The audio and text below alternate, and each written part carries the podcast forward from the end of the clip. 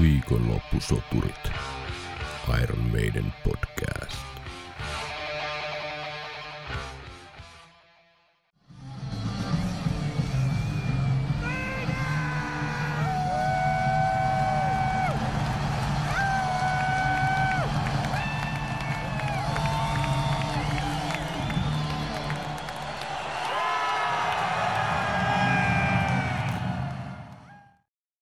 Bootleg on luvattomasti tehty ja julkaistu musiikkiäänite tai video, joka sisältää useimmiten jonkin tietyn yhtyeen julkaisemattomia konsertti- tai studionauhoituksia.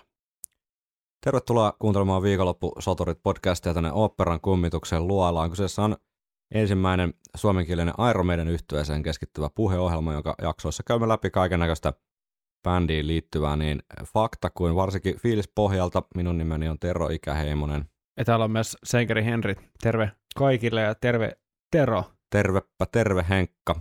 Siinä kuultiin susimaisesti ulvovaa Los Angelesilaisyleisöä The Forumin keikalta 19. Ka- äh, helmikuuta 2008 luvattomasti äänitetyltä ja levitetyltä live-taltioinnilta. Siinä myös kuultiin Wikipedian määritelmää, että mikä on bootleg. Tässä jaksossa siis käymme läpi poimintoja, vähän sillä sanotaan haulikkomaisella otannalla, että ei, ei mitään nyt sellaista super tiukkaa punaista lankaa tässä ole, mutta puhutaan vähän, että mikä on bootleg, mi- mikä niiden ehkä merkitys on tämmöisessä bändin fanittamis- tai kuuntelukokemuksen tai yleisen elämyksen mielessä ja onko niillä ehkä jopa jotain kulttuurihistoriallista arvoa. Erittäin mielenkiintoinen näkökulma tähän koko hommaan ja, ja mä oon iloinen, että keksit näin, näin tota mainion aiheen tähän. Tässähän on pureskeltavaa ehkä jopa pariksi jaksoksi. Se voi olla, että ensi viikolla joudutaan jatkamaan tätä teemaa. Katsotaan, miten pitkälle päästään tätä. Äh, siis tässähän nyt hieman toimitaan vähän tässä niin kuin harmaalla alueella. Niin kuin, Niin kuin meidän podcast niin kuin meidän podcastikin. että tota, bootlegkihän siis sanasta bootleg, tähän viittaa tämmöiseen niin kuin kieltolain aikaiseen tavallaan viina, viinan salakuljettamiseen ja sen tyyppiseen toimintaan. Bootlegging alun, peri, alun perin, eli tällaista niin kuin, kun ei ollut tota, aitoa asiaa saatavilla, niin tehtiin pontikkaa ja kaiken näköistä tällaista tuolla Amerikassakin ja Suomessakin ää, salakuljettajat roudasi tuosta Suomenlahden yli viinaa janoisille kansalaisille, niin, mutta jos tarkoitetaan tämmöistä musiikkikontekstia, niin useimmiten bootlegeilla tarkoitetaan nimenomaan tällaisia yleisön keikalla käyneen henkilön itse äänittämää keikkataltiointia, joka sitten on joko julkaistu jossain 80-luvulla vinyylinä tai sitten aikaisemminkin myös muiden kuin Iron kohdalla, mutta jos puhutaan Maidenistä nyt, niin, ja, ja sitten tässä tietysti tässä nykyajassa niin erilaisilla digitaalisilla kanavilla ja 90-luvulla varsinkin cd noita bootleggeja paljon tehtiin, mutta kyseessä on siis tämmöinen täysin niinku filtteröimätön ja raaka ikään kuin live, brutaali live-äänite, että näillä voidaan viitata myös semmoisiin, että julkaistaan jotain, tiedätkö, studio, demoja tai jotain semmoisia ilman lupaa. Mm. Että se ei ole niinku määritelmällisesti tarkoita pelkästään live-taltiointeja, mutta käytännössä valtaosa bootlegeista on niinku live keikkataltiointeja. Ja se, ja se laatu ei tavallaan määritä myöskään sitä, että mikä Ei. on bootlegin, vaan enemmän se, öö, enemmän se tapa Joo, tai se jep. tapa, miten ne julkaistaan. tapa, miten ne on niin kuin julkaistu ja myös se, että miten ne on niin kuin äänitetty siinä mielessä, Aivan. Että ilman ikään kuin bändin suostumusta. Itse pidän tätä kohtuullisen niin kuin harmittomana toimintana siinä mielessä, että, että tota, niin kuin sanot, tuossa viittasitkin jo laatuun, että lähtökohtaisesti näiden laatu on niin kuin merkittävästi heikompi kuin virallisten live-levyjen. Siis osa bootlegeista on äänitetty suoraan tota, siitä ikään kuin miksauspöydästä, jolla se ääne, äänenlaatu on vähän parempi, mutta to, tosi iso osa niin on saa sitä raakaa tavallaan sinne yleisöön mm, äänentoistolaitteistojen kautta vyöryävää äänimassaa jollain Eli käppäsen. siellä on, niin, siellä on ollut joku mikrofoni paikan päällä jollain Kelamankalla, Joo, Kelamankan kanssa ja se ottaa sitten kaiken, kaiken mahdollisen ja kaiken mahdolliseen. ei välttämättä edes niin hyvin. Et siinä mielessä näin musta kilpailee ikään kuin sen virallisen diskografian ja sen julkaisutoiminnan kanssa jo, jo, jo johtuen siitä, että se lopputuotos on todella, todella yleensä merkittävästi niin kuin heikomma, heikompi laatusta ja Joo. johtuen siitä niin monet tämmöiset bootleg-julkaisut niin on nimenomaan kiertää sitten tällaisten fanien keskuudessa, jotka muutenkin käyttää rahaa ja ostaa levyjä, käy keikoilla. Ja, ja jos ihan rehellisiä ollaan, niin todennäköisesti, tai mitä mä kuvittelen, niin mm. näiden bootlegin kuluttajat on nimenomaan niitä, jotka on niin kuin, käyttänyt kaiken rahansa kaikkeen niin. tiedätkö, käytössä olevaan materiaaliin, ja koska se ei riitä, niin, niin pitää kuunnella tai niin kuin etsiä käsinsä nämä bootlegit, että ei niinkään, että tyydytään pelkästään, tyydytään pelkästään bootlegeihin, jotta ei tarvitsisi ikinä ostaa niitä levyjä. joo, joo, nimenomaan. Ja myös tärkeä mun mielestä tavallaan liittyen tähän tärkeä määritelmäeroon bootlegin ja, ja piraattikopion välinen ero. Aivan. Eli missä piraattikopio on sitten vaan vaikka Iron Maidenin Number of the Beast-levyn tai minkä tahansa sen levy. Jutsun. Sen jutsun tota, kopio, jota myydään sitten halvalla hinnalla tai jaetaan verkossa ilmaiseksi, niin tämä ero siitä, että tämä ei, nämä bootlegit ei ole siis määritelmällisesti, niin ei ole ää, minkään virallisen julkaisun kopioita, vaan ne, Just ne on niin kuin omia juttujaan. Ja itse, ää, niin kuin nyt käynyt ehkä ilmi, niin pidän tätä bootleg-toimintaa silleen nykyajas varsinkin, siis jos miettii nyt tämmöistä 2010-lukua, missä joka, mm. joka hemmetin keikka löytyy niin kuin YouTubesta kännykkä videona, Jep. niin näillähän ei ole enää mitään merkitystä. Mutta ymmärrän ehkä 80-luvulla eri asia, että silloin bändejä on voinut enemmän niin kuin hiertää tämä bootleg-toiminta. Jengi ei tule keikolle, kun voi kuunnella niitä live-äänitteitä. no niin, tai sitten se, että se tavallaan se julkaisukontrolli ei ole heidän hallussa. Mm, mm. Et mikä sitten monella laatuisia, mistä tästäkin kuunnellaan tänään poimintoja siitä, että kun asiat ei välttämättä aina mene tavallaan silleen, kun sä haluaisit siellä keikoilla, niin sitten ne leviää tuolla, mutta kyse on kumminkin lähtökohtaisesti aika pienen porukan niin puuhailusta mm. ja, ja vaatii niin kuin tosi syvää kiinnostusta siihen bändiin, että sä lähdet kuuntelemaan jotain suttusia äänitteet jostain 80-luvulta. Niin ja siinä, missä ehkä piratismi on aiheuttanut ja tämmöinen laiton kopiointi on aiheuttanut hallaa artistille, mm. niin mä en usko, että tämmöinen bootleggaaminen on aiheuttanut suoranaista taloudellista haittaa. Siis Ei. siinä, että se olisi korvannut ikinä esimerkiksi niin kuin nämä viralliset julkaisut niin kuin missään mielessä. Kyllä, ei, ei, ei näin niin kuin mun mielestä ne ei niin kuin kilpaile tavallaan niiden kanssa suoraan, mutta, mutta hyvä tavallaan tiedostaa, että tässä liikutaan ikään kuin pikkasen siinä hämärä rajamailla, Twilight Zoneilla.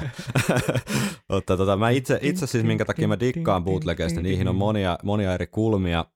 Valtaosa, mitä tästä tänään kuunnellaan, niin löytyy ainoastaan digitaalisena itseltäni. Mulla löytyy muutamia siis painettuja, printattuja vinyyli bootleggejä, erityisesti Summer Timein kiertoja, mutta en ole, en ole silleen niin kuin mikään niin kuin superkeräilijä, että kerännyt lähinnä sitten semmoista digitaalista arkistoa. Ja siinä mennään ehkä vielä vähän siinä niin kuin harmaan ikään kuin tummaan päätyyn siinä äh, bootleggien niin kuin painattamisessa. Että silloin se pikkasen niin kuin, tavallaan mm. rahastat sen jonkun toisen työllä. Mm-hmm.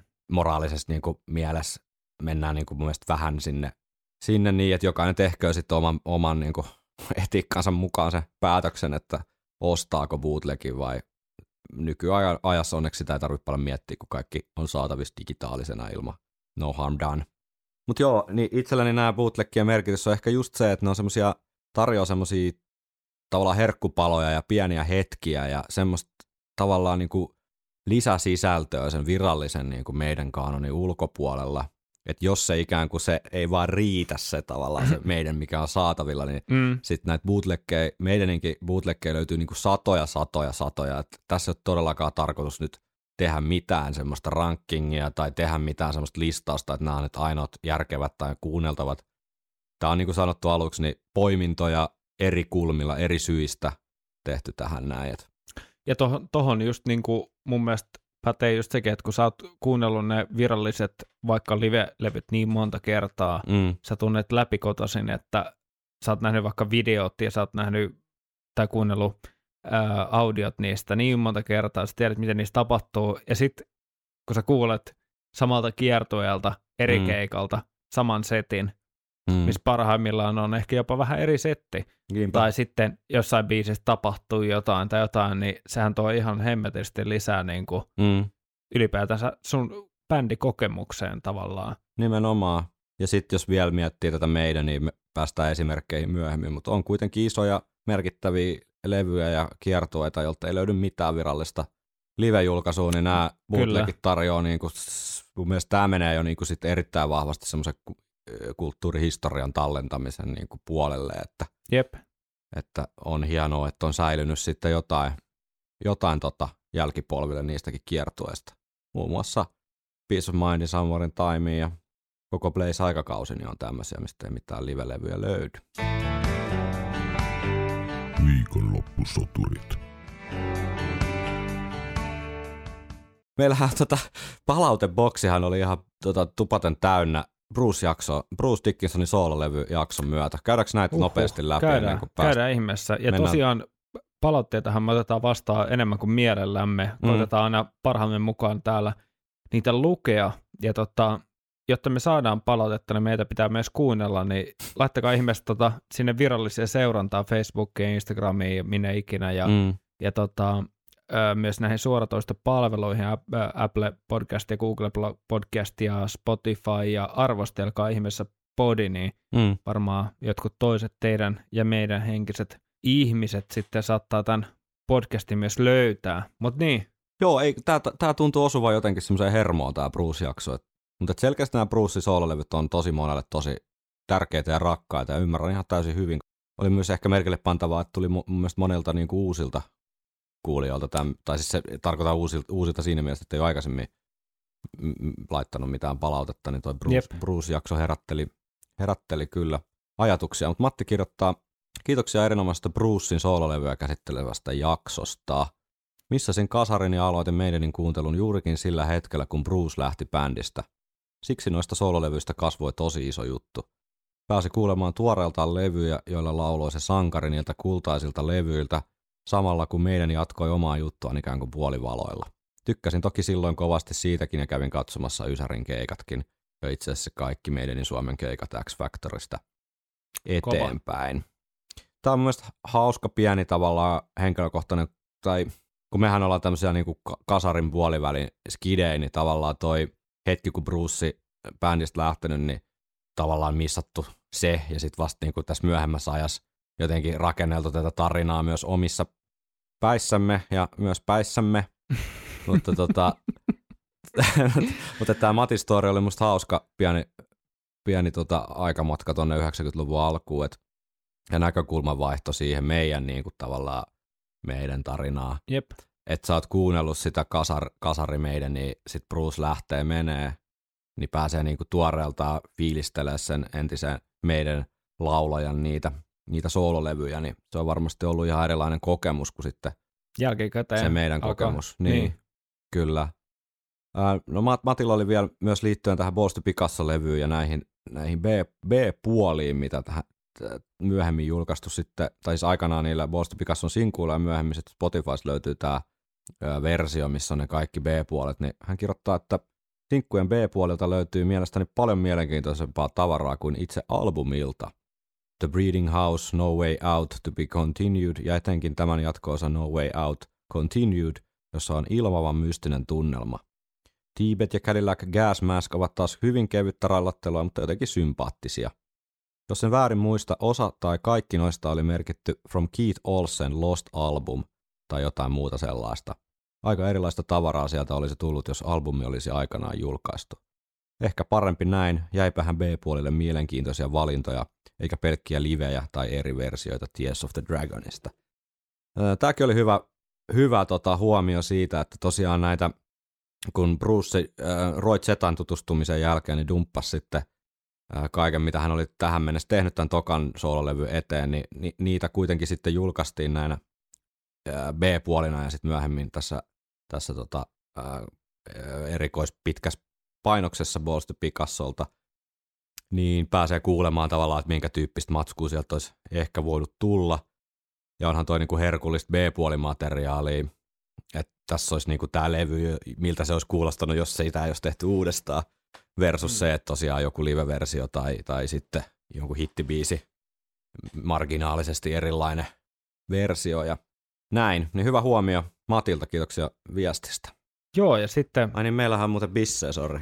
Trooper Ipa, pakko korkkaa, koska tuo Mati viesti rupesi sen verran janottamaan. Ihan Sitten hyvällä. Täällä on Ari kirjoittanut, että hyviä, tai en mä pysty avaamaan sitä samalla kun mä luen. No, mm, Eikö ko- pystynkö? Kokeile. Eli Ari kirjoittaa, hyviä tai erinomaisia levyjä ovat kaikki. Oma suosikkini on Accident of Birth. Vähän närästi silloin 97 lukea musiikkilehdistä, että Brusen tuotos pieksi meidänin viimeaikaiset saavutukset mennen tullen, ja vähän epäillen poimin sen jostain divarista mukaan. Levy starttasi vähän köhien, mutta Dark Side of Aquariusin kohdalla leuka oli lattiassa ja siitä eteenpäin hänen levy on täyttä juhlaa. Mm.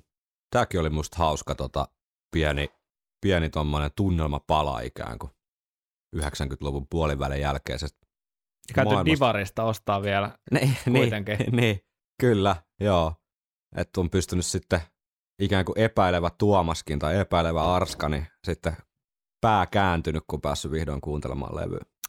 Joo, ja siis hauskaa myös, että juurikin toi biisi, tosta biisistä laitettiin juuri Joo. Tota, samplet silloin Kyllä. tosta Aquariuksen keikasta. Kyllä, Eli... ja lupauksemme mukaan niin otettiin muutama sormellinen viski siinä äänitysten jälkeen. Sen kyllä huomasi sitten ja sen tunt- seuraavana se päivänä. Tunt- niin, ja tuntee edelleen. Joo. Helkkari, hyvä biisi. Oh. Skunk Works-levyn käsittely, mehän todella, todella niin pintatasolla mentiin, mutta tuntuu, että tämä herätti myös paljon hyvää verta.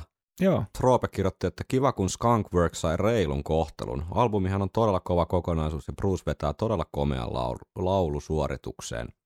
The Chemical Wedding on toki se Brucein soloura huippu, huippuhetki ja tavallaan yksi monista kaikkien aikojen suosikkialbumeista, niin huima, tiivis ja äärimmäisen kiehtova kokonaisuus ja tarvittaessa biisit toimii kokonaisuudesta irrallaankin upeasti. Allekirjoitetaan. Myös Pekka otti kantaa tässä Skunkworksiin. Ensinnäkin hän onnittelee meitä, että saatiin koko Brucein tuotanto puristettua yhteen jaksoon. Se oli kyllä kieltämättä yllättävä käänne tähän tuotantoon meille itsellekin, mutta näin kuitenkin kävi jokuhan valitti, että oli liian lyhyt jakso. niin, että oli vaan 55 minuuttia. Li- ei ehtinyt tota olla... ajaa himaa sen jakso aikana. No ehkä tänään. Olla tunti, tunti 15. Tänä perjantaina pääsit kuule kotiin ja vaikka takaisin työpaikallekin, musta vähän tuntuu. Tota, joo, Pekka kirjoittaa hyvin samansuuntaiset mietteet taas kerran. Ostin Skunkworksin aikoinaan tosi varhain meidän urallani ja olen aina tykännyt siitä kovasti.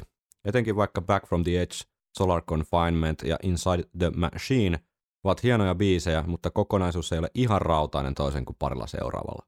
Vaikka fanin korvaan Blaze-kausikin on nautittavaa menoa, niin kyllähän Bruce ja Adrian oli Ysärin lopulla se ehdottomasti kovempi tekijä näistä kahdesta leiristä. Niin, ei nyt Ai varmaan... vitsi, me päästään, me päästään tästä tosi mielenkiintoiseen niin X-Factor plus Virtual XE niin. versus Accident of Birth ja Chemical, Chemical Wedding. Mm. Tota, niin. Joo, ehkä jätetään se muurahaispesä sörkkimättä sitten sen enempää, mutta tota joo. Mutta varmaan viime jaksossa... Se on koostaa tuosta Reddit, Reddit niin kuin aloitukselta, niin. millä niin kuin oikein kaivetaan niin kuin Joo, sitä konfliktia. Joo, kieltämättä, mutta kyllä Koska varmaan viime... molemmat puolustelijat nousee niin kuin takajaloilleen. Kyllähän siinä semmoista tietynlaista henkistä eroa ehkä havaittavissa siinä, missä se ehkä johtuu Stevie omista elämäasioista ja muusta jotenkin, niin se meidän Ysärin loppu oli semmoista aika niin kuin paksus tervas ikään kuin rämpimistä ja semmoista niin kuin tuhkan ripottelua vaan päälle ja vähän semmoista niin kuin raskasta ja ehkä jossain määrin ankeet niin kuin se elämän meno jotenkin se me, meidän leirissä, niin samaan aikaan nämä jätkät tykittelee joskin jossain pienemmillä keikkapaikoilla, ei, var, niin kuin paljon pienemmässä skaalassa, niin tykittelee jotain Dark Side of Aquariuksen tyyppisiä. Onko se uudessa kaupungissa vai missä se Niin, uudessa kaupungissa, joo. joo, ja Tavastialla ja niin kuin tämän tyyppisissä keikkapaikoissa. Niin tästä muuten tästä Tavastian keikasta moni mainitsi myös, että, että tota, 98 niin oli hyvä, hyvä keikka. Että oli ollut paikalla. Ai et. Ei huono. Ei, ei Mikko, huono. Mikko nosti vielä yhden pienen tota, sivujuonteen tässä, mikä oli mun mielestä ihan mainitsemisen arvoinen, niin ää, tästä Tyranny of Souls levystä, niin tämä nimikko-kappale, josta kuunneltiin siinä lyhyt, lyhyt, lyhyt näyte, niin se oli itse asiassa alun perin tarkoitettu tämmöiselle The Three Tremors-nimiselle projektille, jossa oli tarkoitus olla Dickinsonin lisäksi siis Judas Priestin Rob Halford ja sitten, sitten tota, Queensryche. Queensryche, joo, Jeff Tate, tämmönen Oho. ikään kuin, mit, mitäs nämä on nämä neljä, Kolme tenoria. kolme tenoria ja neljä baritonia ja tota, raskasta joulua tyyppinen kombo. Että tämmöiset aika niinku tähtitaso laulajat samaan projektiin ja Bruce, Bruce oli sitä sitten tämän, tämän Tyranny of Souls-biisin tehnyt tälle projektille. No siitä ei sitten lopulta tullut mitään. Ilmeisesti sitten osapuolet oli todennut, että ei, että tämä on vähän tämmöinen niinku kikkailujuttu, että laitetaan nämä tämmöinen All Stars kokoonpano. Ja mä oon samaa mieltä, että taisin vastaakin Mm. Mikolle tuossa sähköpostissa, että ehkä hyvä, että mun, mä en niinku lähtökohtaisesti suhtaudu aika nihkeästi tämmöisiin All Stars-juttuihin jotenkin. Mm. Et, mutta et jos se olisi ollut Tyranny of Soulsin kaltaista niinku matskua, niin onhan se niinku hyvä levy, et ei se nyt varmaan siitä olisi niinku huonontunut sillä, että Rob Halford ja Jeff Tate, toki nämä kaikki biisit, mitä Tyranny of Soulsilla oli, niin ei ollut tarkoitettu tälle Three Tremorsille, mutta ainakin nimibiisin perusteella, niin osa se voinut olla ihan komeatakin kuultavaa. Mm. Mut, Jep. Mutta tota, semmoinen historian vaihtoehto todellisuus jäi kokematta. Er- erittäin mielenkiintoinen fakta kyllä. Mm. Noiden kolme joululevyä odotellessa sitten. Joo, kauneimmat joululaulut. Ah, you can't play heavy metal with synthesizers. No sitten vihdoin bootleggien maailmaa. Vanhin Iron Maidenin tiettävästi olemassa oleva live-äänite niin löytyy vuodelta 79 syyskuun 10. päivä uh, Music Machine klubilta Camden Townista Lontoosta. Tästähän kuunneltiin joskus jossain aikaisemmassa kevään jaksossa muistaakseni. Olisiko ollut Rat Child vetoa kuunneltiin Aivan. Joo. johonkin, li- mä en muista enää mihin liittyen, mutta se on semmoinen aika Black Sabbath-henkinen tota, ver- versio siinä, Joo, siinä paljon vaiheessa. hitaampi. Todella hidas ja semmoinen todella Ihan Doom- törkeän kova. doom heavy, Joo, doom joo. rock versio, mutta kuunnellaan nyt tässä, ehkä tämä on nyt sitten esimerkki tämmöisestä harvinaisuudesta, että jos mä luettelen tässä myöhemmin, että mi- mitkä on niinku niitä argumentteja bootleggien olemassaololle ja niiden ehkä kuuntelulle, niin yksi kulma on tämmöiset ääri ääri harvinaiset livebiisit, mitä ei ole juurikaan soitettu, eikä ole sit myöskään millään virallisen live-julkaisulla koskaan julkaistu. Niin tässä on esimerkki siis vuodelta 79, niin Invasion-biisi. Tiettävästi soitettu vaan neljä kertaa koko meidän historiassa. Syys-lokakuussa 79 ää, Setlist.fm, siis verkon tämmöinen soittolistoja tai näitä settilistoja listaava sivusto, niin sen mukaan myös täällä Kuusrockissa 80 meidän keikalta olisi soinut, mutta tämä ei pidä paikkaansa. Jos olet ollut Kuusrockissa, niin. niin voitte ehkä kertoa. Jep. Mutta kuunnellaan miltä Invasion, siis tota Soundhouse Tapesin biisi kuulosti livenä. Ai vitsi.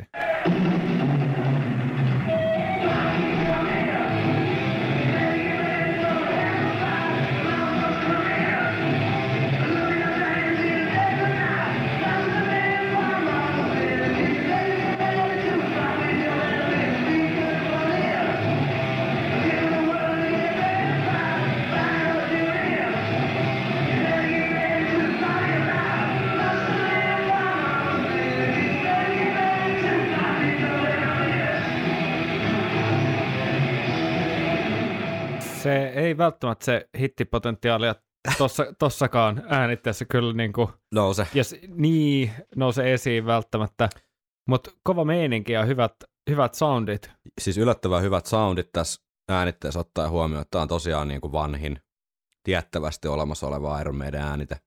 Joo. Ja siinä mielessä Music Machine bootlegki on kyllä ansainnut paikkaansa tässä meidän loressa. Ja siis tarkennetaan vielä sen verran, että aikaisemminkin kuunneltu niitä Dennis Wilcokin aikaisia äänitteitä, niin sieltä löytyy niitä semmoisia niinku yksittäisiä nipsauksia sieltä täältä, mutta ne ei ole edes kaikki kokonaisia biisejä eikä varsinkaan kokonaisia keikkoja. Tässä bootleg-maailmassa puhutaan kuitenkin silleen lähtökohtaisesti, että olisi se koko keikka tai ainakin melkein koko keikka. Joo. Eli me ollaan vedetty rajaveto siihen, että Joo, tästä, tästä löytyy tästä koko konsertista jep. niin kuin äänite. Jep. Samoilta aikakausilta suurin piirtein, niin, eli re- vähän vajaa kuukautta myöhemmin, niin Ruskin Armsista on kanssa aika legendaarinen bootlegki, jossa räppäri eräkoiran näköinen kitaristi Tony Parsons oli vielä bändissä, joka ei, ei, ei pitkään meidän ehtinyt olla.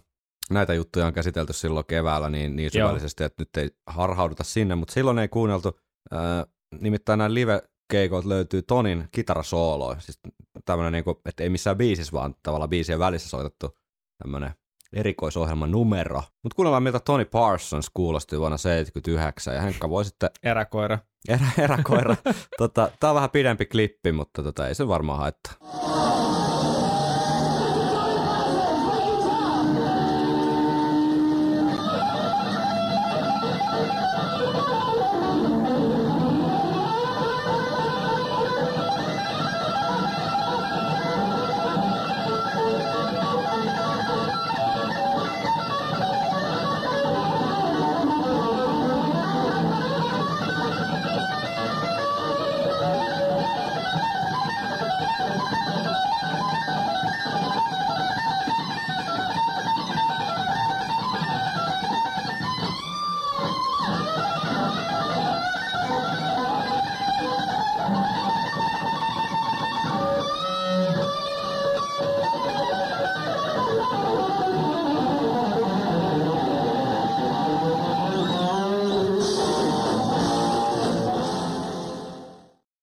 Kova. Mm.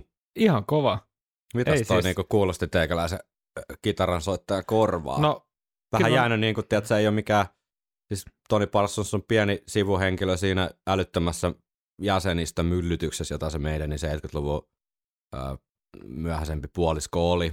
Et Joo. sinänsä yksi, yksi tota, hahmo siellä vaan, mutta eihän toi nyt ihan hullumpi ollut. ei todellakaan. Kyllä siellä on niinku Alvin Liitä kuunneltu Ten Years Afteri. Joo, siis varsin fluidi, tommonen niinku liukas tatsi Mm. ja suhteellisen tarkka meininki, jos mietin ihan niinku hyvin, hyvin tota kylmästi, mutta et hyvä meininki. Niin meinaat, että semmoinen hyvä. tulk, tulkinta oli ehkä väh, vähissä.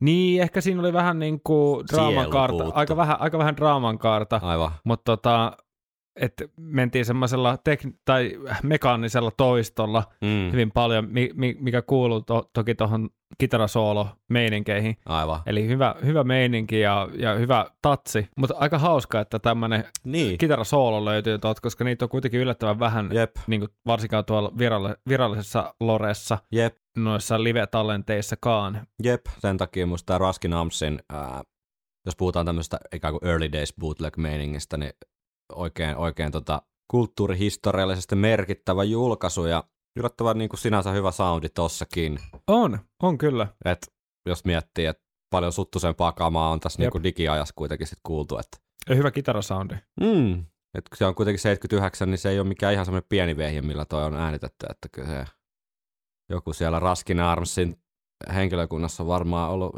näppisä pelissä tässä hommassa. Viikonloppusoturit. No sitten siirrytään ajassa hieman eteenpäin, eli marraskuuhun 80 ja Newcastleen. Sellainen kitaristi kuin Adrian Smith oli liittynyt bändiin hiukan aikaisemmin. Ja... Se on se, joka soittaa, no, en mä sano, mä en sano, mutta Writing on the Wallin solo. Aa, joo, no, on kuullut, ihan hyvä. Tota, Adrianin ihan ensimmäisistä keikoista ei ole bootleggei säilynyt, mutta viidennestä, eli tästä Newcastlen hyvin keik- kuitenkin. No, aika hyvin. Joo, Ja tässä on muutakin mielenkiintoista. Tämä ei ole pelkästään tota Adrianin viides keikka, eli ihan varhaisempia keikkoja, mutta tiettävästi ainoa kerta, kun Armeenia on soittanut livenä Women in Uniform biisin, joka oli siis standalone, standalone sinkku lokakuussa 80 Skyhooks bändin coveri biisi. Vähän tämmönen niinku, no mennään siihen myöhemmin kev- ensi vuonna sitten tarkemmin, mutta tämmönen vähän niinku ehkä enemmän levyyhtiön niinku masinoima ikään niin kuin kuin crowd pleaser. crowd pleaser, että tehdään nyt tämmöisestä vähän niin kuin hittibiisistä coveri, että saatte vähän laajempaa yleisöä näin. Hittibiisi, jota edes niin kuin, niin, niin. no, No mutta tää oli siis harha-askel, jota Steve Harris ei ole sillä hirveästi fiilistely jälkikäteen ja jäi myös ikään kuin ainoaksi tämmöiseksi meidän niin sivupoluksi. Meidänhän on kyllä kovereita tehnyt paljonkin. Niihin palataan Niin. ehkä myöhemmin. mutta ei ole tehnyt sinkkuja niistä. Ei, ei, ei. Ja tää, tää jäi niinku tähän. Ja Top of the Pops-ohjelmassa ne on kerran esittänyt Women in Uniformin, mutta jos meitä tarkoittaa tämmöistä aitoa oikeaa klubikeikkaa, niin tää on vissiin ainoa kerta, kun tota, se on koskaan kuultu.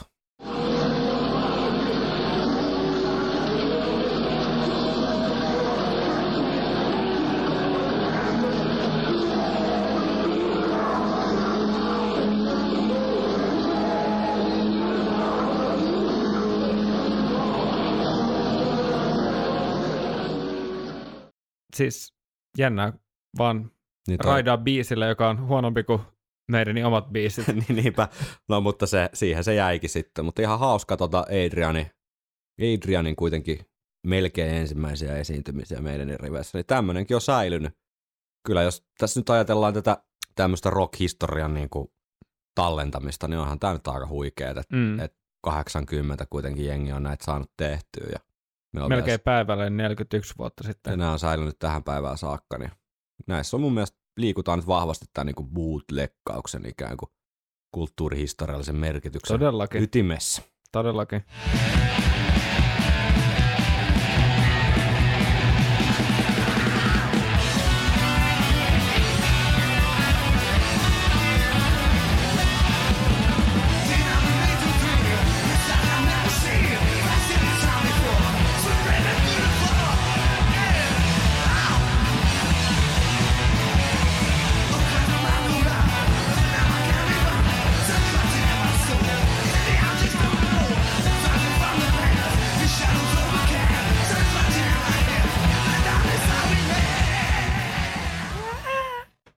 Ai saakeli. Japani oli 80... Miksi ne soittaa tota biisiä joka keikalla edelleen?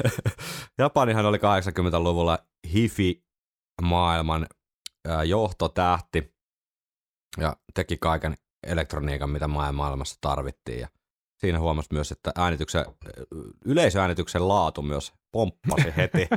Kyseessä oli siis Tokiosta 24.5.1981 Nakano Sun Plaza Hallista keikka. Ö, aikaisemmin fiilisteltiin meidän Japania ihan virallisen Loren virallista julkaisua. Joka, Joka on- on, ihan törky hyvä. Jep, se on edell- edellisenä päivänä Nagoyassa äänitetty, eli, eli tota, siitä löytyy itse asiassa myös bootlegki siitä Nagoyan keikasta, josta saa ikään kuin sit sen koko meidän Japan keikan. Mutta tota, Aivan. Mä halusin poimia tähän toisenkin esimerkiksi siitä, eli, eli tota, tältä kiertueelta, kun meidän kävi Japanissa silloin 81 Killersin maailmankiertueella, niin löytyy tosi hyvälaatuisia bootleggejä. Et Mä ehkä nyt halusin vaan tämmöisen niin jotenkin hifi-japani vitsin tähän rakennella, että ne on siellä niillä Senna ja huippulaitteilla sitten pojat äänitellyt näitä ja ne on säilynyt tähän päivään. Ja to, tosi rajun kuulonen purkatorri oli kyllä siinä. Ja niin Siis ihan, ihan mahtava. törky, äh, ihan niin kuin sairaan törky kova. Jep. Siis kun tämä äänitys loppuu, Mm. niin me kuunnellaan toi biisi. Otetaanko me taas se kolme sormea? Pitääkö mulle laittaa vaimolle viestiä, että tota, tekee sängyn eteen? Siis huh tota, joo, siis Täytyy sanoa, että mä oon kuullut tuosta oikeastaan ainoastaan yhden live-äänityksen aikaisemmin, ja se oli Dennis Wilkokin reggae-versio niin, niin. tästä. Jep. Joo, Purgatorikin on, on harvinainen live-biisi ja tossa toi Yllättävän ra- varhainen biisi. Jep, tempot on aika lailla kohillaan ja raakaa live-energiaa suoraan suoneen syömäpuikoilla annosteltuna, niin löytyy sieltä 81. Huh. Huhhuh. Toi Tokion ja sitten Nagoyan keikat, niin molemmat suositeltavaa, kuunneltavaa.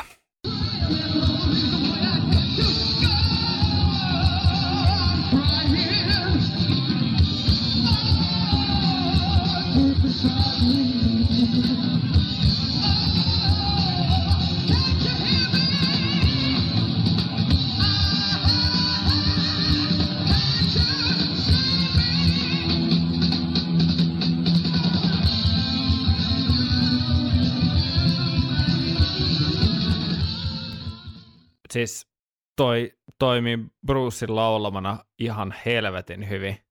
Joo, Twilight Zone kappale Italiasta, Boloniasta, äh, 26.10.1981. Ja tää oli peräti Brucen eka. Tämä on Bruce ensimmäinen keikka Iron Maidenin riveissä, eli näihinkin asioihin joskus sitten paneudutaan syvällisemmin, mutta tota, jos nyt li- vähän lipsutaan tänne historian puolelle, niin tämä oli vielä tätä, virallisesti tätä Killer, Killers-levyn Killer World Touria, nämä viimeiset keikat, joilla Bruce sitten pääsi esiintymään, ja sen takia siellä on niin kuin harvinaislaatuisen kuin järeetä parhaista meidän niin tarjolla Brucein laulamana näillä bootlegeilla, mitä täältä on säilynyt. Sieltä löytyy itse asiassa parempi laatuisia, olikohan Milano ainakin tosi hyvä laatuinen tuolta Italiasta, mutta mä halusin, että Bolonian tähän tuoda nyt tämän kuriositeettiarvon vuoksi, että laatuhan nyt ei ollut korvia hivelevä, mutta tosiaan Bruce eka, eka keikka sieltä settilistat löytyy muun muassa just mainittu Purgatory, Twilight Zone, mikä tuossa äsken kuultiin, Another Life, Innocent Exile, Birds in the Room, Work Drifteri, Pr- Prowleri ja Montrose coveri I've Got the Fire livenä Brucein laulamana, niin on toi niinku historiallista, historiallista meininkiä. On, on. Meidänkin. Meininkiä, kova, kova touhua. Siis todella kova, ja sitten varsinkin just tuolla referenssillä, mitä äsken kuultiin, niin kyllä Bruce on ollut selkeästi aika nälkäisenä, nälkäisenä ottamassa tämän tota, pestin vastaan. Jep, jep. Et ei niinku säästely, vaan päästeli. Kyllä, ja YouTubesta löytyy itse asiassa ihan videomuodossa niin kuin tuolta Bolonian keikalta niin matskuu, että jos se kiinnostaa, niin se löytyy sieltä kyllä. Yhtä hyvä laatuinen video kuin tuo ääninäytö. Joku kaksi pikseliä. Can't play heavy metal with synthesizers. Mutta sitten on yksi ha- harvinainen, tavallaan halusin tätä varhais Bruce-aikakautta. Niin kuin sanottu, niin näitä bootleggejä löytyy satoja, niin ei ole mitään järkeä lähteä jotenkin sillä järjestelmällisesti perkaamaan tai edes yrittää mitään semmoista. Niin. Vaan nämä on tämmöisiä aika random poimintoja, jotain herkkuja säästetty myös tulevaan. Mutta tota, yksi semmoinen harvinainen juttu, mitä nykyään ei kuulla enää ollenkaan, mutta vielä 80-luvun alussa silloin täällä kuultiin, niin Steve Harriksen spiikkaamana Prowler-biisi, siis meidänhän on sille aika tiukkaan jotenkin konseptoitu live-paketti, että siellä ei paljon muut huutele. Ei, ei niinku ihan hirveästi myöskään niitä taustalauluja, mutta ei myöskään tota, varsinkaan tota, mitä spiikkejä.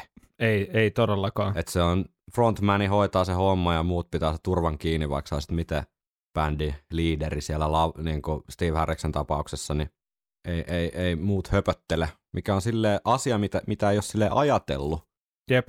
välttämättä, mutta nyt, nyt kun sen tässä niin kuin ikään kuin sitä tar- mut nyt kun sitä miettii, niin näinhän se tosiaan on, että keika alusta loppuun, niin sä et kuule kenenkään muun puhetta kuin Bruce Dickinsonin siellä lavalla.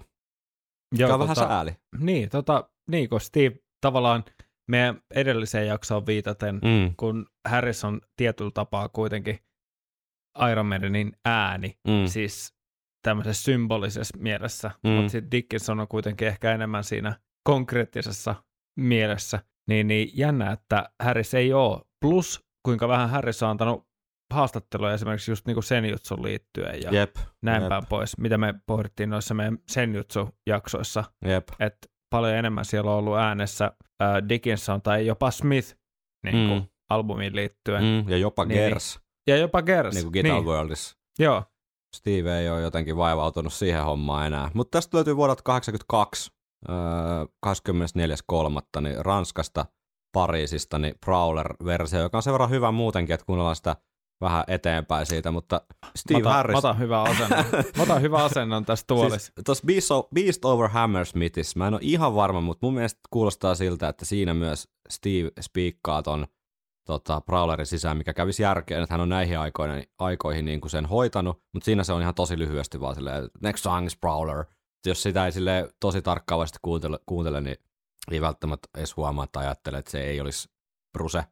Mm. Mutta tässä tämä mun mielestä ääni on niin selkeästi erilainen ja nuoren Steven, että tota, tämä ansaitsee tulla kuunnelluksi.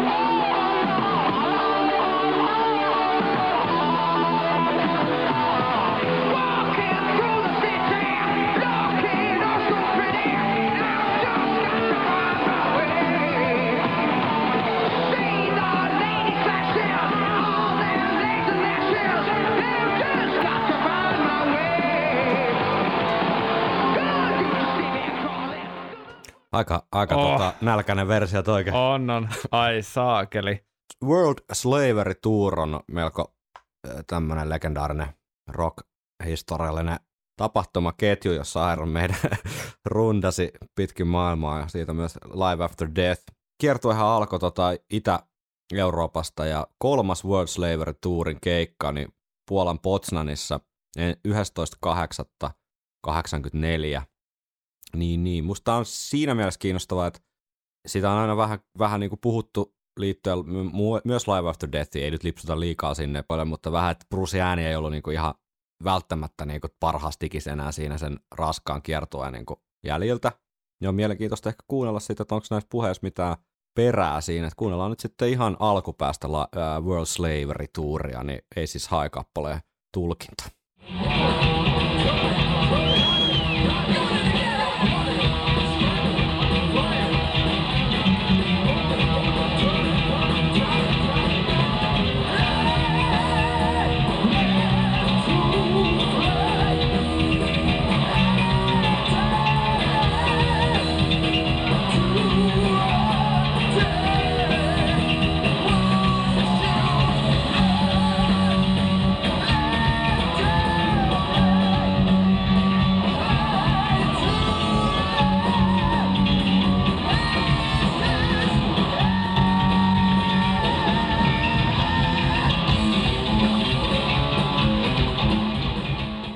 Aika hauska silleen, että laulaa men- menee tosi hyvin, mutta sitten toi soittajahan kuulostaa vähän löysältä. Jep, ja okei, okay, Siis tuossa basso löysemmältä oli kuin- ihan jär, järjettömän pinnassa, mutta tota, nämä on musta kiinnostavia.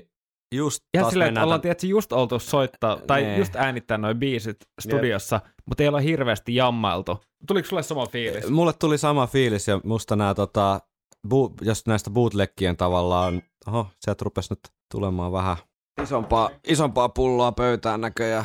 Opera-kummituksen luola takasta löytyi viskiä. No joo, mutta siis tässä just ollaan näiden bootleggien ikään kuin merkityksen ytimessä tai yksi kulma siihen, että voi vertailla eri, eri tavalla kiertua sisälläkin, että miltä bändi on kuulostanut eri vaiheessa erilaiselta. ja, Ja mun mielestä tästä tulee tämä historiallinen puoli myös, että, että kun tyypit on just julkaissut levyn, ja Mhm. niitä ei ole varmasti kuitenkaan treenattu ihan niin kuin tappiin asti vielä, Jep. Niin tässä kuulee sen ehkä, että bändissä on ehkä pientä varovaisuutta, Mm. koska mä en usko, että jos, jos kierto on ollut alussa, niin ei silloin olla niin kuin säästelty kuitenkaan. Niin. Siis, Ja tämä on siis kolmas kerta, kun ei siis on soitettu livenä. niin, nimenomaan, vaan se on enemmän sitä, se ei ole säästelyä, vaan se on enemmän sellaista varovaisuutta mahdollisesti. Että et, mennään nyt kaikki oikein, niin kaikki ottaa Joo. vähän niin kuin varman päälle. Jep. Siinä, missä me nähtiin vaikka silloin tota, just Legacy of the Beastin tokakeikkaa, Mm.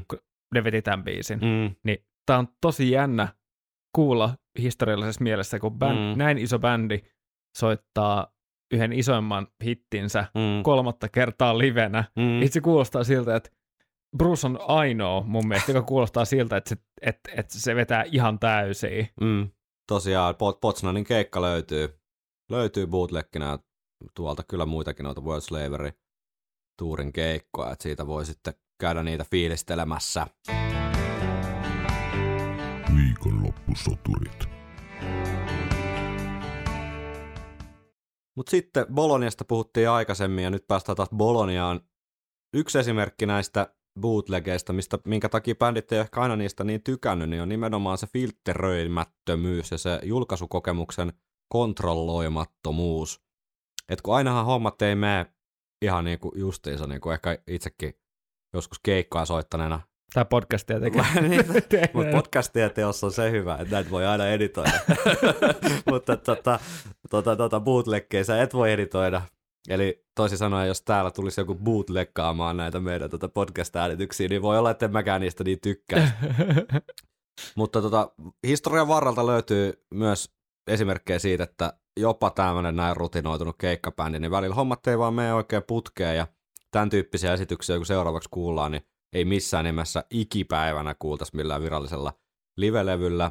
Ja tämän, tässä nyt mitään sellaista tarkoitusta niin jotenkin naureskella tai että he, he pojat mokas, vaan mun tämä on vaan esimerkki siitä, että, että välillä se ikään kuin se neljäs seinä rikkoutuu sen niin kuin keikkakokemuksen ja sen bändin ja sen yleisön välillä. Ja että kun ne on kuitenkin vain ihmisiä, ja vaikka Mm. sä kuinka treenaat, ja vaikka sä oot kuinka ammattilainen, niin joskus vaan hommat lähtee niinku luisuu päin ja, vaikka mäkeä. olisi, ja vaikka olisi kuinka kokainipöllyssä. niin, niin, mikä on mun mielestä vaan sympaattista tavallaan, että et ei, ei se aina vaan, että se natsaa meidänilläkään. Mut kuunnella, Ei, mutta toi on, toi on mun mielestä erittäin hyvä pointti, koska va, mä en edes tiedä, mitä on tulossa. Mä tiedän, Ne. mikä biisi on tulossa, mutta ei se ole helppoa. ei se ole helppoa. Ei se ole helppoa. Mutta tässä on tosiaan 84 Boloniasta World Slavery Tourin keikalta 11.11. niin Haluat Be Thy Name biisin loppu. Jokainen voi sitten kuunnella, että miten päin mäntyy se lähtee menemään. Bändi soittaa siis kaikki ihan eri aikaa, eri osi, osia. Ja sit se Mutta niinku, samaa biisiä kuitenkin. Joo, sitten tää on, vielä, tää on vähän pitkä klippi, mutta tää on sen takia tässä kokonaan, että se on hauska, kun se niinku melkein lähtee jo yhdessä vaiheessa, niin saa niinku kiinni siitä biisistä, mutta sitten se lähtee taas se paketti hajoamaan. Kuule, ku, kuunnellaan.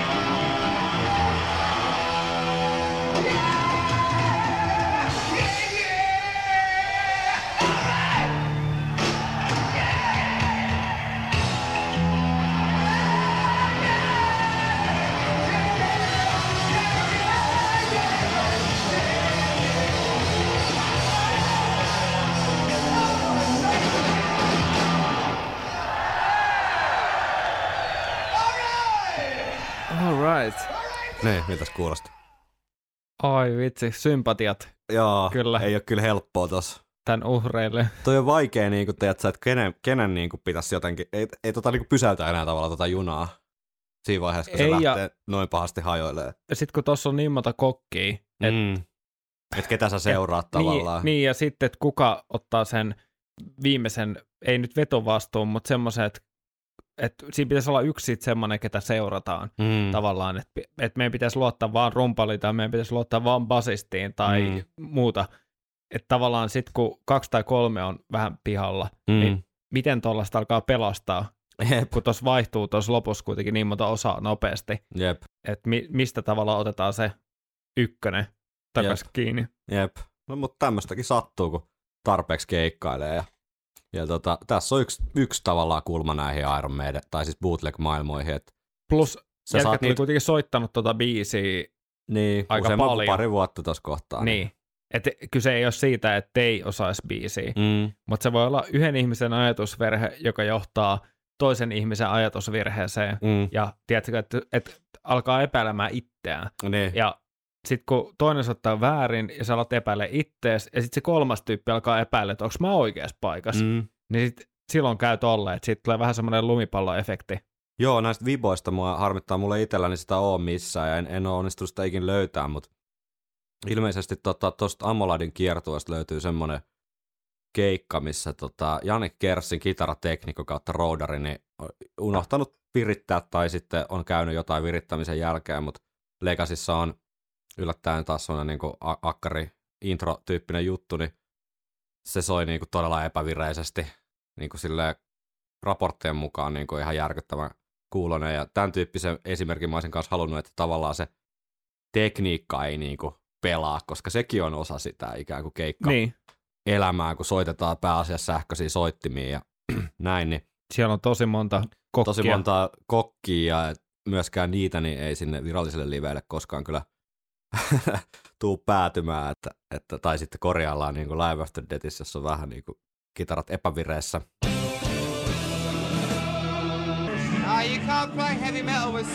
Ah. Somewhere in Time Somewhere on Tour. Nyt päästään tähän taas tähän kulttuurihistoriaan, kun mä yritän perustella kaikkia laittomuuksia tämmöisellä tota, historiallisella tai jollain muulla merkityksellä, niin Somewhere in Timehan on myös näitä meidän kiertueita, mistä, tai Somewhere on Tour, mistä ei tota, ole mitään virallisia live-julkaisuja eikä DVDtä eikä VHS aikanaan tehty, että Että on jännä miettiä, että mikä on ollut syynä siihen. Ja siis mehän ei voida tietää varmuudella, että onko siellä ollut jotkut valmiudet kuitenkin kuvaamaan, tiedätkö, tämmöiset showt. Tämä on hyvä kysymys. Tästähän Ja- puhuttiin aikaisemmin, kysyttiin meiltä, että mitä, miksi, miksi näitä ei ole soitettu näitä Somewhere in Timein biisejä myöhemmin livenä. Mä mietin, että voiko tämä liittyä tähän samaan juttuun, mitä silloin keskusteltiin, että tämä on vähän semmoinen niin kuin vaikea hetki niin kuin bändissä. Mm. Jotenkin vähän Powerslavin jälkeen niin kuin porukka pikkasen puhki ja sen, sen koko kiertueen jälkeen. Ja ei ollut niin kuin ehkä paras fiilis tavallaan siellä bändin sisällä. Niin ehkä Niin voiko se olla sitten semmoinen, että ei ole vaan edes. niinku ketään kiinnostanut tavallaan tuommoista ylimääräistä juttua vielä tuohon, mikä varmaan kuitenkin vaatii jonkun verran duunia. treeniin ja Kaikki tausta, taustahommat sitten, varsinkin joku ehkä Stevie ja Rodi ja näiden osalta. mikä on sääli, koska tuollakin kiertoilla just Summer Timella, niin kuin Summer on Tourilla, Mm. hienot noi puhallettavat Kyllä. ää, propit sun muuta. Joo, joo, ja sitten tämä Kyparkeedi niin tulee sinne ammuskelemaan Brucea tota, tota, tota, laserpyssyllä ja hyvä meininki. Onneksi YouTubesta löytyy, kiitos bootleggien ja tota, muiden epävirallisten äh, videointien, mm. Niin semmoinen, mi- mistä yksi fani on leikannut niin kuin, tavallaan kaikesta ääni- ja videomateriaalista, mitä on olemassa tuolta kiertueelta, niin semmoisen niin kuin ikään kuin mikä olisi voinut olla senkin mm. Meidän virallinen live VHS. Ai se on, että. se totta kai siinä näkyy, kun ne on vähän eri lähteestä ja vähän eri laatuisia ne pätkät ja muuta, mutta siis niin kuin taitavasti editoitu ja hieno tavallaan vaihtoehto historiallinen pläjäys, joka ei olisi mahdollinen ilman bootleggereitä. Mutta Somewhere in Timein kiertoet löytyy kyllä sitten taas tosi paljon. Tosi paljon bootleggejä, poimitaan tässä pari. Pari esimerkkiä. Sea of Madness biisi Sheffieldistä 86, 15.10. Niin tätäkään ei ole tota kyseisen kiertojen jälkeen koskaan livenä soitettu.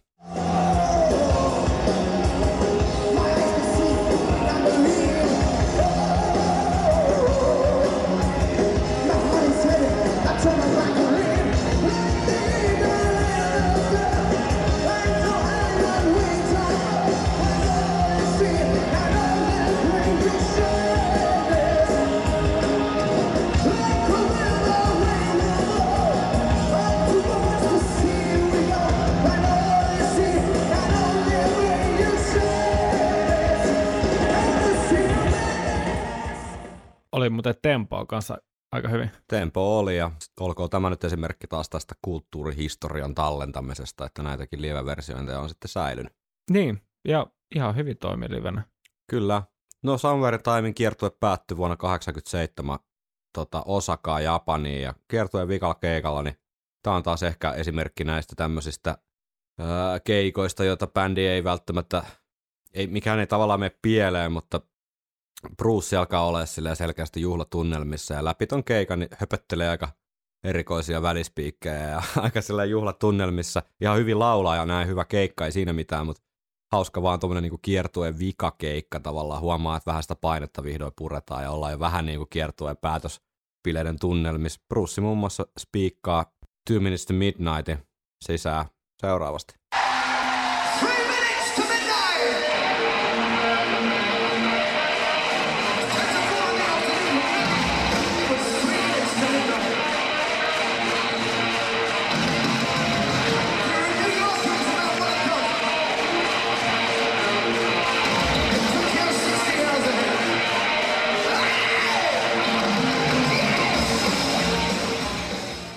Three Minutes to Midnight ja höpöttelee jotain ihan omituisia Tokyo Citystä ja kaiken näköistä kummallista.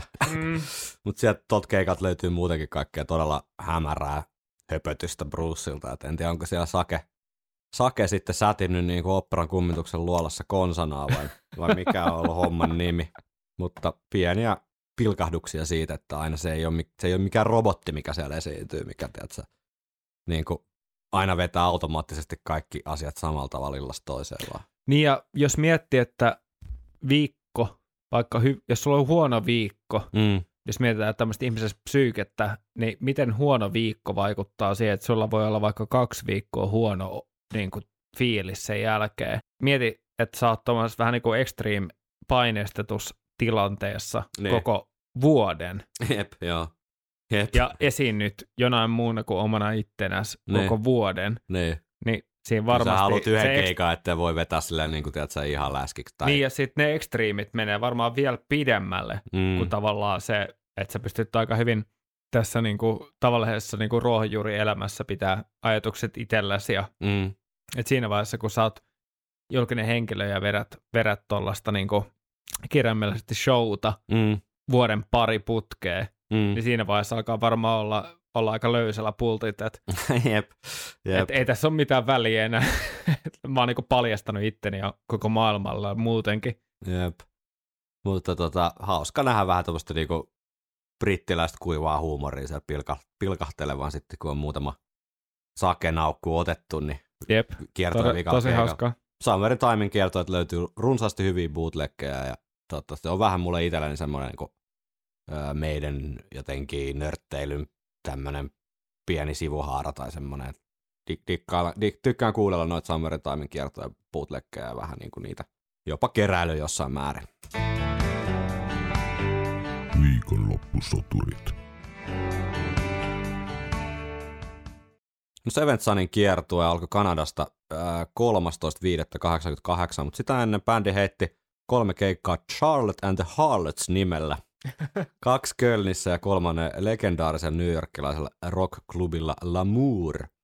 No siis kyseessä on vähän niin kuin tämmöinen New Yorkin tavastajatyyppinen rock pyhättämistä. Kaikki, kaikki itseään kunnioittavat rock- ja heavy-bändit kävi aikanaan soittamassa. Ja Charlotte and the Harlots-niminen englantilainen pubibändi kävi siellä sitten ennen Pohjois-Amerikan Iron Maidenin kiertuetta, niin soittaa ikään kuin tämmöiseen lainausmerkissä salakeika. Ilmeisesti tämä oli niin kuin aika yleisesti tiedossa, että kyseessä on Iron Maiden. Löytyy Moonchild veto tuolta Lamour-klubilta Charlotte and the Harlotsin, eli Iron Maidenin soittamana. Ihan mielenkiintoinen kuriositeetti taas tästä, että miltä Moonchild on kuulostanut ikään kuin ihan alkuvaiheessa Seventh Sunin.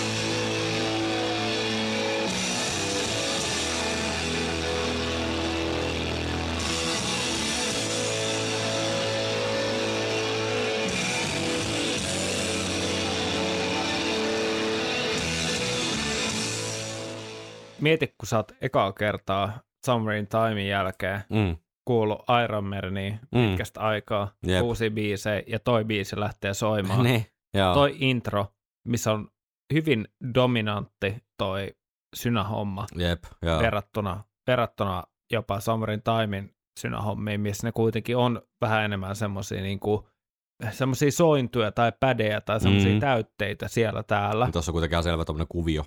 Niin, selkeä kuvio. Vaikka Summerin Timekin alkaa synillä, mutta toi alkaa silleen tosi aggressiivisesti. Mm. Vaikka sekin on ehkä soittu jopa tommosella synä-kitaralla, Mm. kitarasynalla, mutta silti Et- Joo, tuossa on fuusioitunut yhtäkkiä ACDC ja syntikka. mutta oliko kuitenkin jotenkin semmoinen rutiininomaisempi, tai niinku siis, en tarkoita huonolla, vaan sillä, että jotenkin Varovainen. tiukemman kuulonen kuin vaikka se Aces High, mitä kuunneltiin muutama vuosi aikaisemmin. No olihan toi varmasti niinku varmemman kuulonen. Niin kuin lähempänä sitä tavallaan levyversio jotenkin Niin, tiukkuutta Jep. tai, tai semmoista. joo, joo, joo. Et ehkä siinäkin näkyy vähän sitten bändi, bändin myös tämmöinen kypsyminen Niin, niin kyllä. Ehkä, Jep. en tiedä. Ehkä ylitulkitse voi olla, että siellä on vaan Potsdamissa ollut monitorit säädetty päin helvettiin, eikä ne ole kuullut, mitä Mut- ne osaa. Se voi olla, että sä, ö, siis tuossa kuuli äsken, äskeisessä äänitteessä toi yleisön innostus. mm, Se toi mulle se fiiliksi, että Mm. mm. hitto, että ne ei tiedä yhtään, mikä on edessä. mm. Joo, ja tämähän on tämmöinen, ei ole mikään ihan pieni paikka tää Lamour, mutta ei myöskään mikään valtasa iso, että se on semmoinen mun mielestä joku 1500 henkeä vetävä niin kuin Mm. klubi kuitenkin, että onhan se nyt ollut ihan makea, kokemus varmaan käydä katsoa Charlotte and the Harlotsia, kuitenkin 88 meidän edelleen silleen suhteellisen siellä 80-luvun heavy-bändien niin kuin kärki. Mutta levy on julkaistu kuitenkin tässä vaiheessa jo. Mm, joo, Niin se voi olla, että siellä on ollut jotain HC-faneja. joo, joo, joo, joo. kyllä täällä niin kuin on siis kaikki varmasti ollut meidän faneja, että kyllä ne niin kuin, tää ilmeisesti tämä salakeikka-homma on vähän silleen ollut julki, No Charlotte Harlot. Julkinen. Jos jos oot- niin, julkinen Mut- salakeikka. mutta hitto, että sä pääst kuuntelemaan ekaa kertaa Mm. meidän matskua Mm. niin kuin livenä, mm. uutta meidän matskua, niin onhan toi nyt, tosta yleisöstä vaan kuuluu mulle Jep. semmoinen niin kuin innostuneisuus. Stetson Harrison instituutin suosittelema tunnin mittainen annos viikonloppusotureita. Viikossa alkaa olla pikkuhiljaa täynnä, joten käydään vielä yksi bootleg-poiminta tuolta tota, ää, Seven Sunin kiertueelta, nimittäin, Uu, ja mikä, mikä poiminta. nimittäin tämä menee taas tähän ää, osastolle, että ilman bootleggejä niin näitä helmiä ei kuultaisi, eli helmestä voi puhua, mutta ainakin kuriositeetti ää, 8.7.88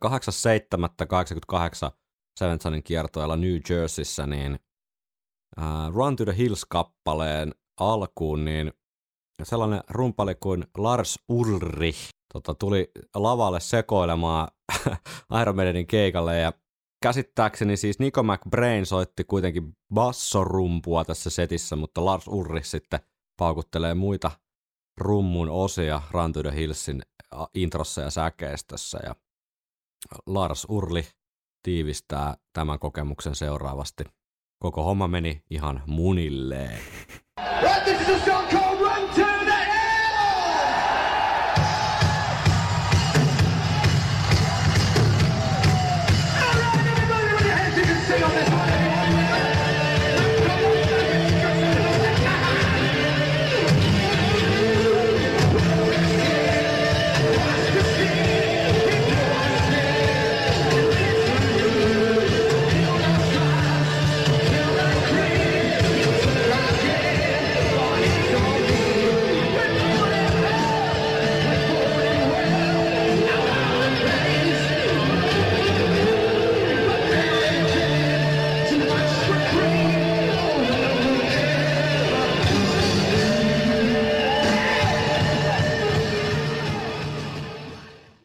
Sehän kuulosti ihan normaalilta Lars Urlihin rumpaloinnilta. En mä tiedä, mikä tässä nyt oli tuo ongelma. Ehkä se, että se ei kuulostanut normaalilta Nico McBrainin rumpaloinnilta. Totta, joo.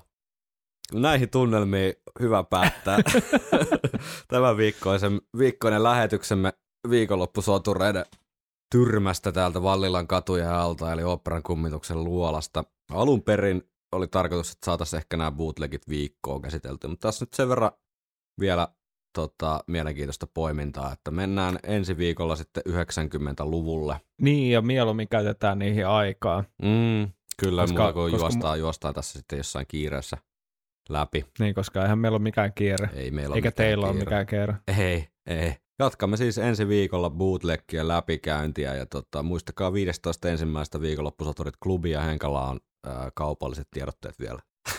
Joo, jos... Vaikka tota, täytyy aina muistaa korostaa, että tämä, tämä kaupallisuus mm, ei liity tähän meidän me, em, pennin jeniä ole tästä tienanneet, että em- emmekä tienaa. Eli jos niin. joku Päinvastoin. päinvastoin, mutta siis henkinen saanti on erittäin paljon plussan puolella. Niin jo. Mutta tosiaan, jos kuuntelette, mutta ette seuraa, niin pistäkää seurantaa Instagramissa ja Facebookissa ja, ja sitten noilla, myöskin noilla suoratoistopalveluilla Google Podcast ja Apple Podcast ja Spotifyssa ja RSS-palvelussa, missä ikinä, jos kuuntelette, niin laittakaa ihmeessä arviota sinne, niin mm. nämä tähdet saattaa viedä, viedä tota, tämän Iron Maiden läpän myös toisille Iron Maiden faneille. Kaikesta aina hyötyy, joten jos ette ole tehnyt, niin laittakaa ihmeessä menemään ja olla tosi kiitollisia. Ja tosiaan 15. päivä ensimmäistä vielä, vielä tota, laittakaa kalenteriin, silloin järkätään ensimmäinen viikonloppusoturit klubi täällä Helsingissä. Porvonkatu 1 on osoite ja paikka on On the Rocks Kallio. Mm. Siellä soitetaan levyjä ja puhutaan vähän lisää. Näin on Marjat. Ensi viikko.